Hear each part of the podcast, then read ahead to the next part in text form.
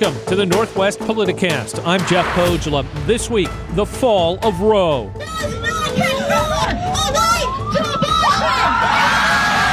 Court has done what it's never done before expressly take away a constitutional right that is so fundamental to so many Americans. They want to cite the Constitution? Give me a break. I wasn't even in the Constitution. The court affirmed today that every life is worth living. The justices overturned 50 years of precedent ending a woman's right to choose under federal law. We'll have reaction from both sides, plus a look at what comes next. Also, the conservative justices strike down gun control in a sweeping ruling that has major implications for crime and self protection. And we'll have the latest on the January 6th hearings, plus how they seem to have swayed public opinion. All of that, plus a look at political fundraising in Washington state, coming up later this hour.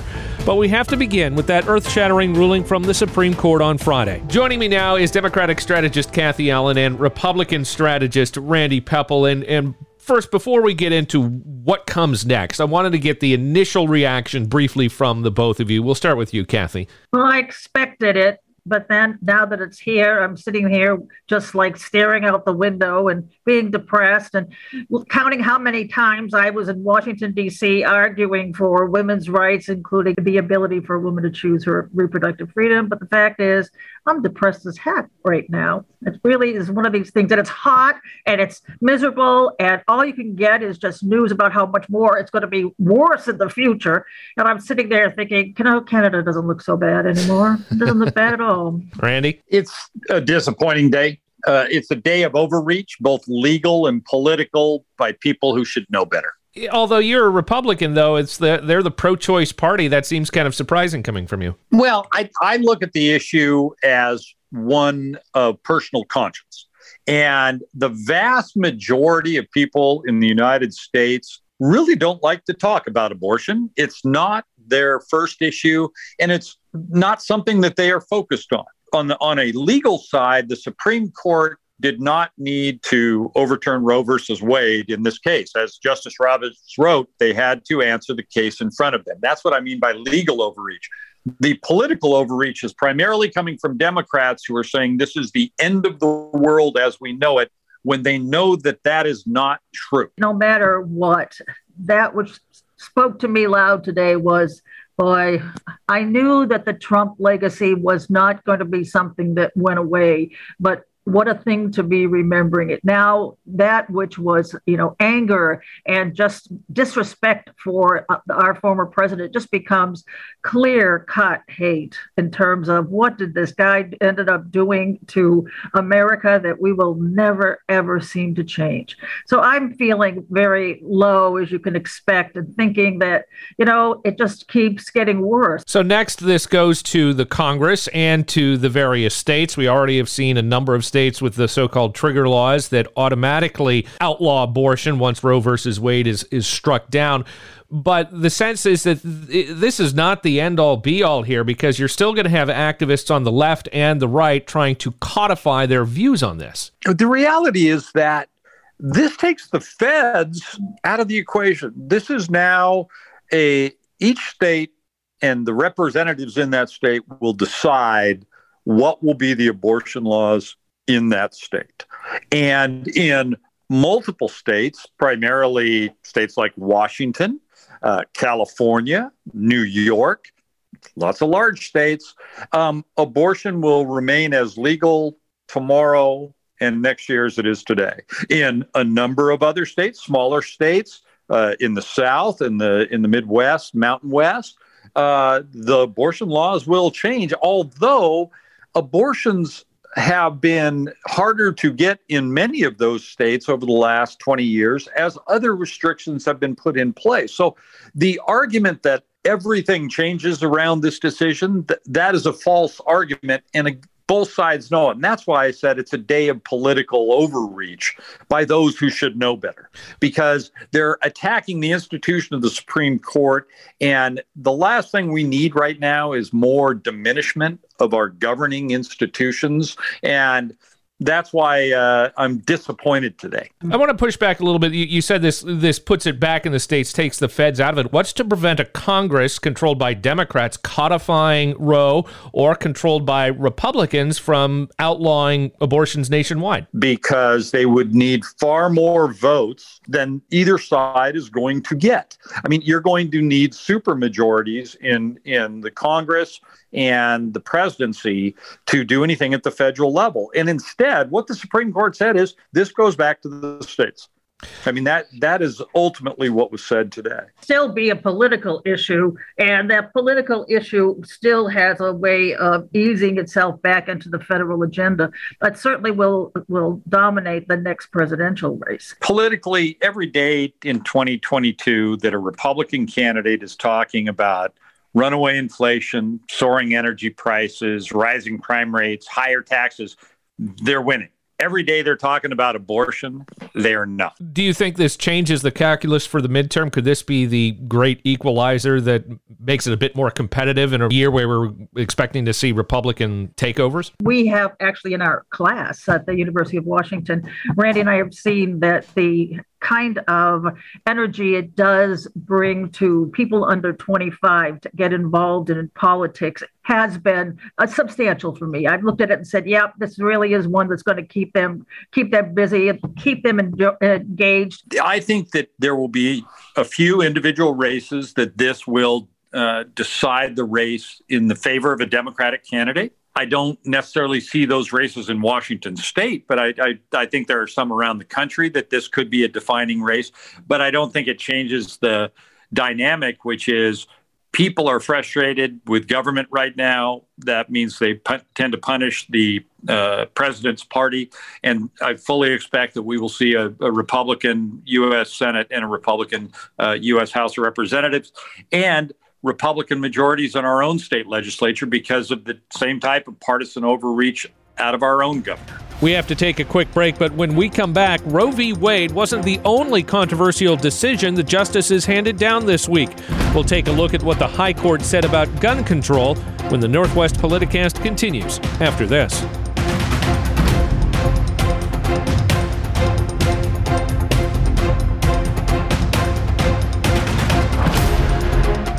Welcome back to the Northwest Politicast. I'm Jeff Pohjola, and despite some of the other rulings that the Supreme Court issued this past week, one that somewhat got buried was this case about guns out of New York City. The Supreme Court struck down a New York gun law regulating concealed carry in one of the biggest gun rights cases in over a decade. This is causing swift reactions from gun reform advocates as well as gun rights advocates. Joining me now is Fred Lawrence. He is with the Georgetown University Law Center in Washington. Washington, D.C. And uh, I guess, first off, what was the question that the court was hearing in this case? New York State has a law, has had for about a century, that says that in order to carry a weapon outside the home, one needs a license. And to get that license, one needs to show good cause for carrying the weapon outside the home. A generalized sense that you feel more secure or that you need it for your self defense is not considered to be sufficient.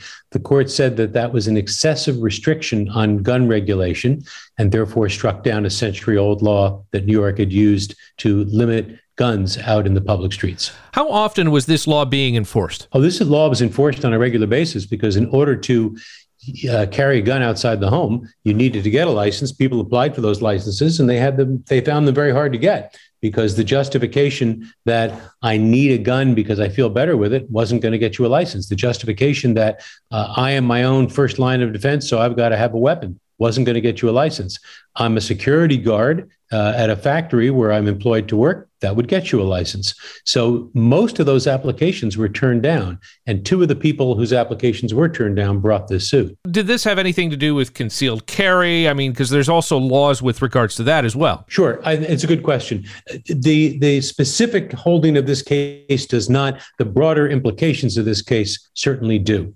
Justice Thomas, who wrote the majority opinion for six justices, takes a very broad view of the Second Amendment and says the restrictions on gun rights go back to what was intended in 1791 when the Bill of Rights was ratified by the states. And he says there have been changes over time, but our touchstone is what did it mean at the time? So there's a very broad sense that he has in that opinion about what the right to carry a gun is. And that will mean that it will be much harder for states to restrict that. Now, what makes this case interesting, if you read past the, the majority opinion, there's a separate concurrent opinion by Justices Kavanaugh and Chief Justice Roberts. Uh, do a little judicial arithmetic with me here. Uh, that's two votes. If you take those two away from the six, suddenly they're not the majority anymore. So this becomes a very important uh, twosome to look at and see what they're saying. Justice Kavanaugh, writing that opinion, says there's nothing in here that says that you can't have any restrictions on guns. It just says this particular form of a what's known as a may issue. That is to say, if you meet certain requirements, the state may issue a permit. That's too much discretion, as opposed to what are called shall issue laws. Shall issue says if you've passed the uh, the permit check, if you've done the waiting period, if you've done the background check, if you're the right age, uh, et cetera, then the state shall issue it. So my guess is what's going to happen next is that states that are looking to have greater levels of gun control uh, are going to really scrub that Kavanaugh opinion really hard to see what's possible in there. Here in Washington state, we don't have a law that is similar to what was in New York. Nevertheless, we are still a very liberal state when it comes to gun laws and, and really any other laws. It's, it's a very left leaning state.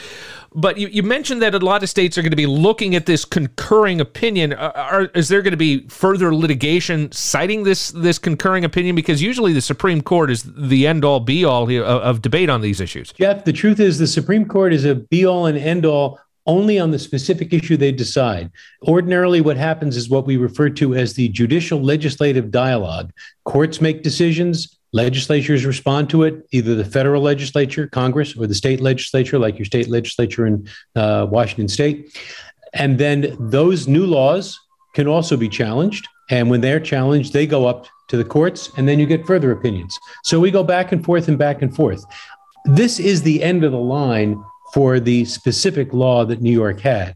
But it's not the end of the line for gun control. That's going to continue to go forward, and there'll be lots more litigation. The answer to your question when those cases are brought Will they be citing this concurring opinion? I think absolutely. So, looking at a more political question here, we, are also seeing a lot of uh, gun control, a lot of uh, gun reform in the wake of the Uvalde uh, mass shooting down in Texas and a number of others. Obviously, Congress is going to be having to take a look at this to see if, if any of their gun laws are going to run afoul of Supreme Court precedent. Exactly right. And I think they're doing exactly what I just suggested. They're looking at Justice Kavanaugh's opinion, and Justice Kavanaugh says you can require background checks you can require waiting periods. All of that is constitutional.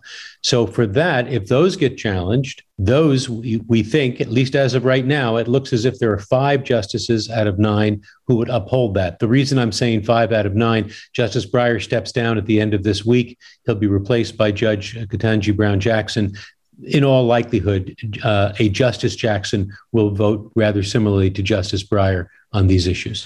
What does this say about the makeup of the court? Obviously, we know it's a, a six to three conservative supermajority, but are, are we seeing, uh, with that concurring opinion in John Roberts and Brett Kavanaugh, any kind of wavering in that conservative bloc? I don't want to overstate that, but I think we can't just say that all six are the same. I think what we have uh, are three extreme conservatives, Justices uh, Thomas, Alito, and Gorsuch, who are as conservative as any justices who've sat on the court for the last century. That's not an overstatement. Then you have Justice Barrett, where it's a little too early to say exactly where she is going to fit on some of these issues. And the Chief Justice, John Roberts, and Justice Kavanaugh are very conservative, but they are less arch conservative than I would say Alito, Thomas, and Gorsuch are. So you do have some shades of gray. Having said that, this is still the most conservative court we've had, not only in my lifetime, this is the most conservative court we've had since Franklin Roosevelt first started putting justices on the court in 1937. So, is the court losing legitimacy? Because a lot of these rulings that we're hearing from this conservative court tend to be outside of public opinion. Ordinarily, with time, the court catches up with public opinion or helps to influence public opinion. Great example of that would be school desegregation. Not exactly clear where the public was in 1954 when Brown against Board of Education was decided, but the public largely came along. Roe against Wade, you could argue, is similar to that. By the time Roe against Wade became settled law, most public opinion surveys show that a working majority of people in this country believe in some form or another of a right of a woman to choose a reproductive freedom. So it looks as if the court is prepared to go in the other direction now on both of those issues, both abortion and guns. If the court is out of step with public opinion in any particular moment, that's the nature of the of the business of adjudication. If it stays out of sync, with the public over a long period of time, then you have a crisis of legitimacy.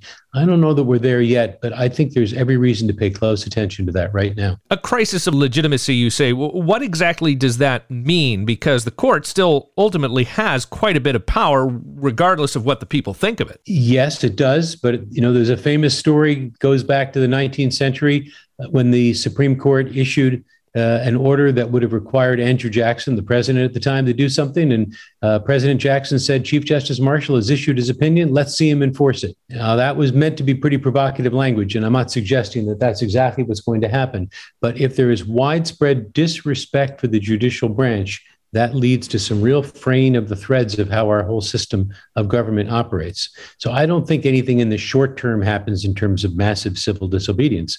But the courts have always been seen ultimately as the decider of the law. And that requires the vast majority of the public to say, if I agree with them or disagree with them, I still recognize them as the courts. If that ever gets in jeopardy, we're in a very different place. Are we headed in that direction, do you think, or have we ever been there before? I don't think we've been there before, or the closest to it would be in that same period I alluded to earlier in the early 1930s when the, the uh, New Deal Congress and President Roosevelt were passing legislation to try to deal with the crisis of the Great Depression, and the court was striking much of that legislation down, and the public was was ready to uh, reject those those holdings, those rulings. That's when President Roosevelt said he wanted to expand the size of the court. That's the so-called court packing plan. Public didn't want that either, but interestingly enough, uh, what happened is one justice switched sides. That's known as the switch in time that saved nine. Uh, justice Owen Roberts switched his position, but pretty quickly justices began to step down, uh, and ju- and President Roosevelt began to appoint them.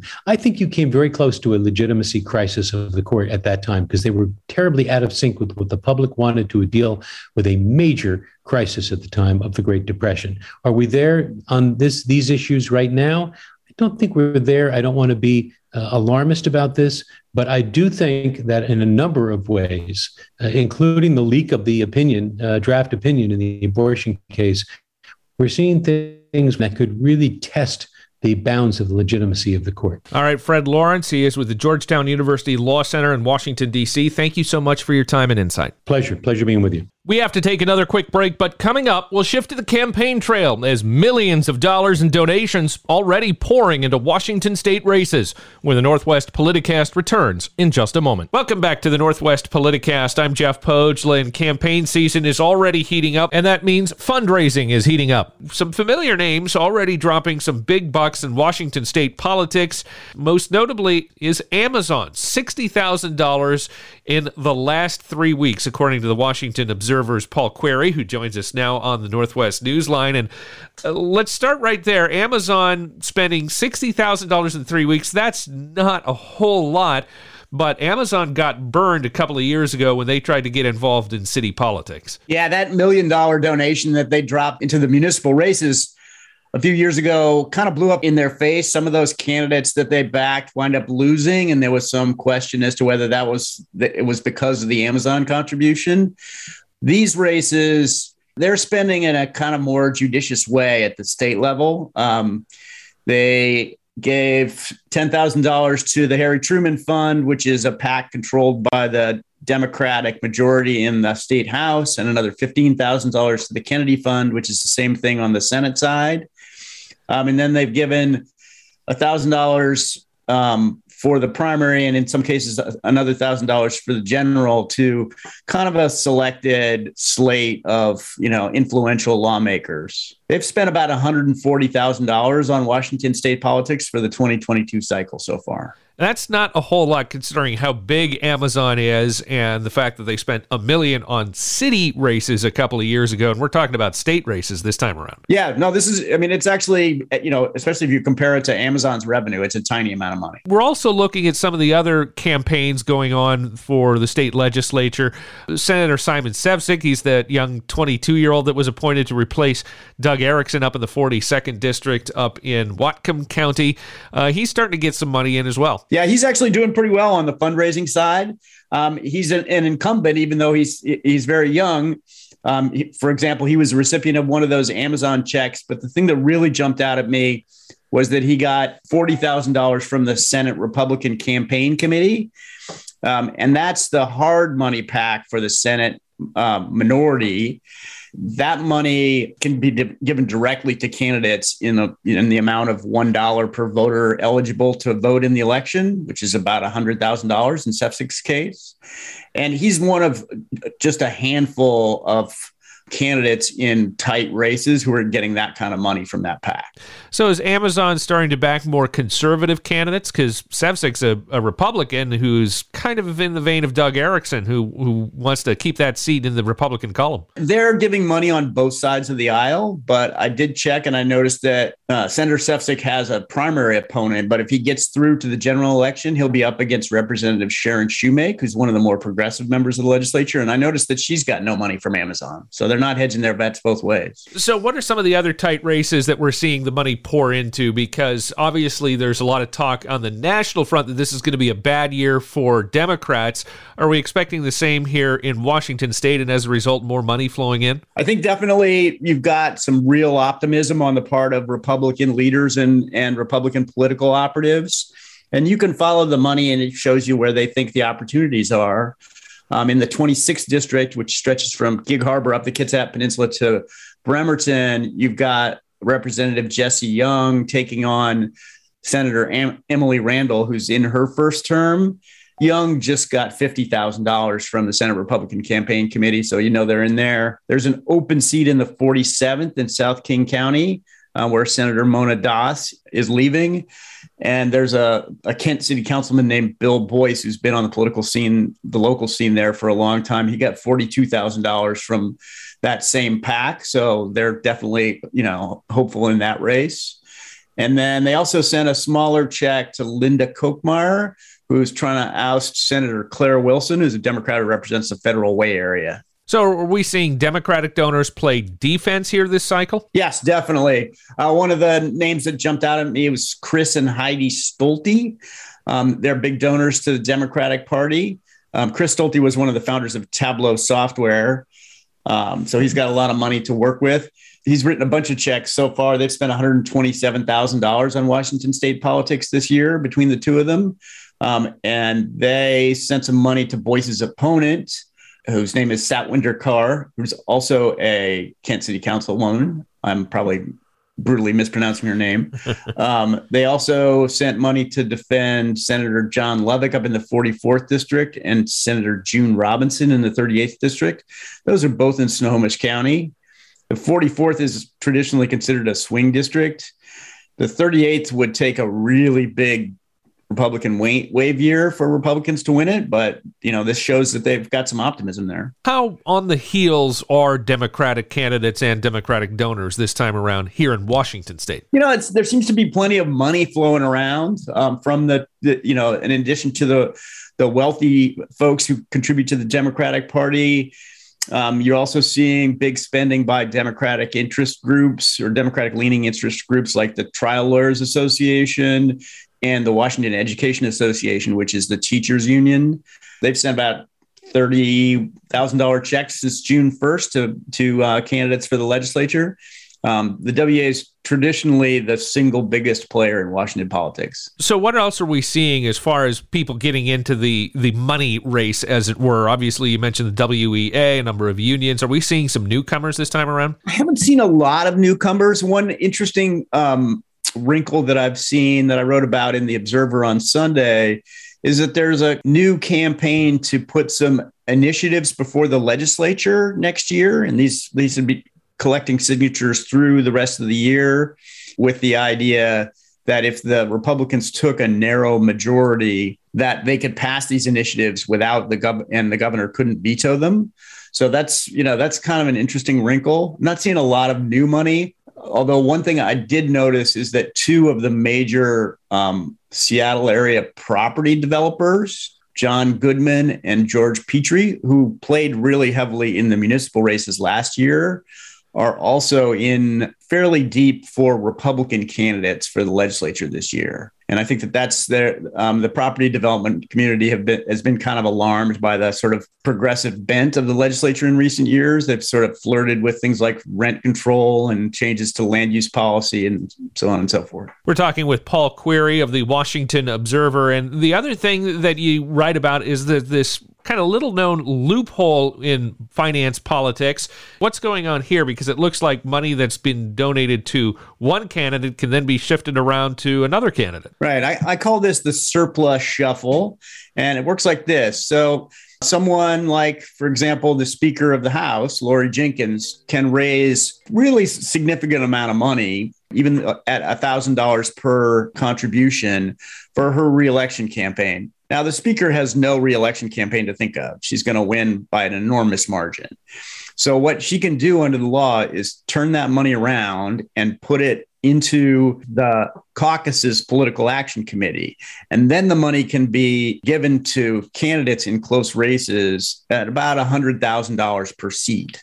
And so that does a pretty pretty good job of sort of washing out the campaign finance limit in those tight races. That can't necessarily be legal, at least through the intent of the law, because I would imagine that donors who are donating to one candidate wouldn't want their money going to another. This was an initiative that was passed decades ago and it's pretty clear that the folks who wrote that initiative had this loophole in mind. So it's not something, it's, you know, they're not really stretching the law so much as using it in the way that it was intended. And I think one of the ways it was intended was to give the leaders in the legislature some ability to control who the candidates were and how much money they got. So, what is surprising you the most as we head into the third quarter of fundraising for the 2022 cycle? I'm not finding it tremendously surprising. I think I'm seeing a lot of money flowing in Republican circles in recent weeks. The last couple of cycles have been very bad for Republicans in Washington largely because Donald Trump was sort of dragging down the party's performance. That caused a lot of big Republican donors to kind of sit on their wallets in many, in many cases. And I think what'll be interesting to see is you, is if you see those folks come off the sidelines for this race, and we're seeing that in to some extent, but we haven't seen a ton of it yet. Finally, look into your crystal ball. Do you think the Republicans take one or both houses of the legislature? Yeah, I try not to be in the prediction business, but the people I talk to about this see a path. It's kind of steep and narrow and rocky um, for the Republicans to take the House. Um, the Senate, it seems like a tougher road for them. You know, you can count to 24, but the 25th seat will be a heavy lift for them. All right, Paul Queary with the Washington Observer. You can read more at washingtonobserver.substack.com. Thank you so much for your time and insight. Thank you so much, Jeff. It's good to be with you. Still to come, Americans have taken a dim view of former President Donald Trump and his efforts to overturn the 2020 election. We'll look at some just released polling data when the Northwest Politicast continues after this. Welcome back to the Northwest Politicast. I'm Jeff Pohjola. Some big news on the polling front out this week as it now appears that a majority of Americans believe former President Trump should be charged with a crime. Further, a majority of Americans also believe the January 6th committee is conducting a fair and impartial investigation. Joining us now to break down some of these rather surprising numbers is Ike Ejiochi, ABC News correspondent from Washington, D.C. And with as partisan as things have become in this country over the last decade or so, it's surprising to see that a majority of Americans both want to see President Trump charged with a crime and are trusting this committee. That right, is. You know, we've just been seeing the bifurcated nature of our political discourse. And to think that a majority would do something this drastic, it really is something that we haven't seen given the recent political history of what this country's been going through. And this poll is just an indication about how profound these hearings have been on the American people. So the poll was taken after the third public hearing from the House Select Committee investigating the January 6th attack on the Capitol. And just as you said, uh, the poll found that six in 10 Americans, they now believe former President Donald Trump should be charged for a crime for his role in this incident. Six in 10 Americans also believe the committee is conducting a fair and impartial investigation. So these poll numbers, it really indicates that the hearings are a little more convincing than initially thought. Uh, 58% of Americans think that he should be charged for a crime, and that's slightly up from the numbers in late April, which were at about 52%. Now, uh, the poll does divide among party lines. 91% of Democrats think Trump should be charged, compared to about 19% of Republicans. Nevertheless, that's still one in five Republicans who think Donald Trump has some or uh, a good deal amount of culpability in these attacks. Now, former President Trump, he attacked the hearings. He called them uh, the panel con artists. Then he continued to repeat his usual set of baseless lies surrounding the 2020 election. But so far, the hearings, they've been focused on how Trump has been trying to push that big lie of a stolen election. And we've also seen his pressure campaign on the then Vice President Pence for him to not certify those electors on January 6th. Uh, one of the main focal points uh, of the riots, as we saw those riots, the pro Trump mob entering the Capitol screaming, Hang Mike Pence. You mentioned one previous polling number, which shows a, a bit of an increase uh, in the number of people who want to see President Trump charged with a crime. Are there any other interesting trends in this poll? There are. So, we, the, like I said, the poll kind of divides among party lines, Democrats and Republicans. But the poll actually did something uh, a little unique, and it actually polled independents specifically in and of itself, and they showed that 62% of independent voters feel Trump uh, should be charged with a crime, um, you know, whether uh, conspiracy or what have you. And that's pretty significant given the fact that we are only months away from the November uh, 2022 midterm elections. And we do know that it, those battleground states, those uh, seven battleground states that were so crucial to the 2020 election. We know that independent voters could swing an election either way, given on you know their support.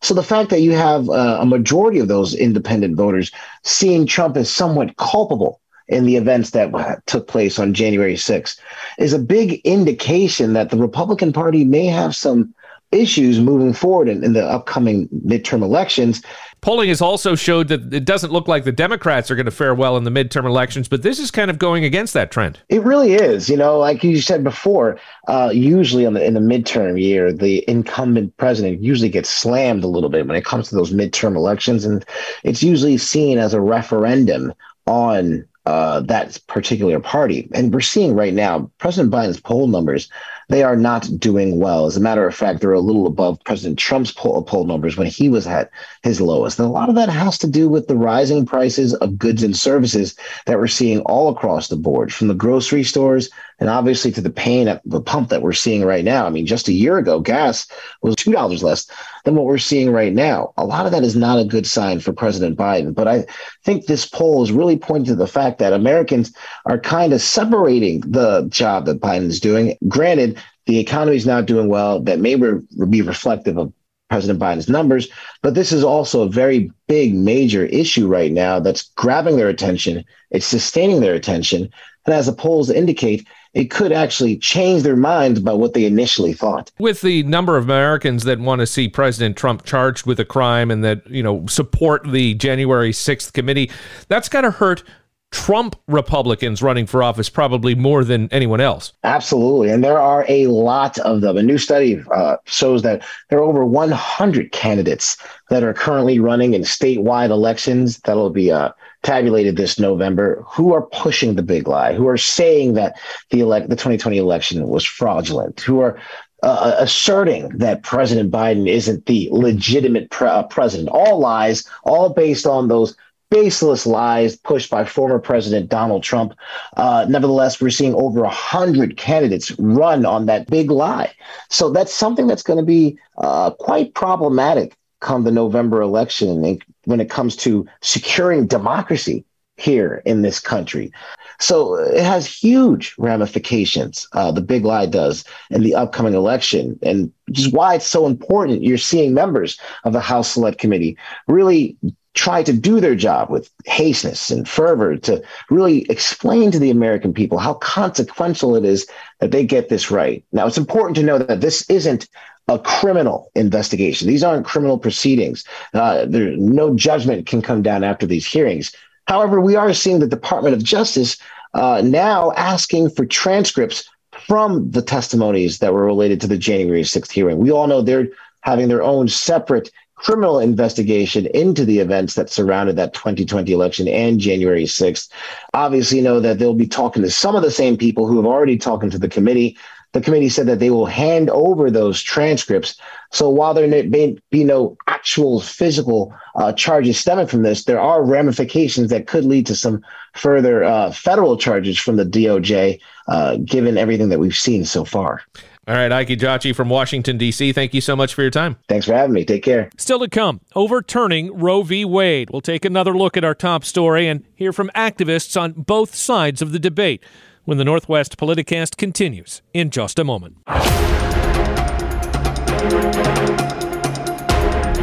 Welcome back to the Northwest Politicast. I'm Jeff Pohjola. Finally, this week, we return to the issue of abortion. On Friday, the U.S. Supreme Court struck down 50 years of precedent, saying that the 1973 decision in Roe v. Wade was egregiously wrong from the start. But how is it playing here in Washington state? We're hearing from some longtime foes in the battle over abortion.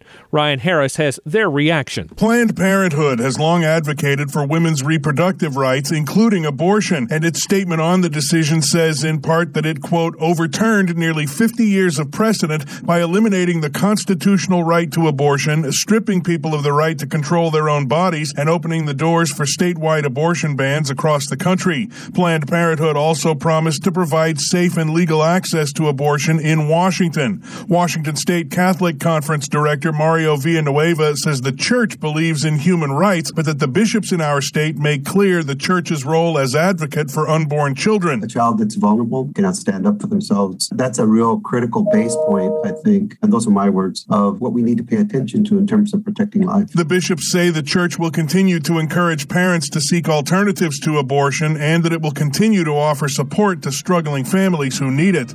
Ryan Harris, Northwest News Radio. And of course, reaction to the ruling and its after effects are just beginning. We'll have much, much more on this in the coming weeks. But for now, that will do it for this episode of the Northwest Politicast. If you like the show, please leave a rating and a review in Apple Podcasts. And for more, be sure to check out some of our other programs, such as Northwest News This Week, Life Beat with Marina Rockinger, and Puget Sound Now with Bill Swartz. All are available at NWNewsRadio.com or on your favorite podcast app. I'm Jeff Pohjola. Thank you for listening and have a good week.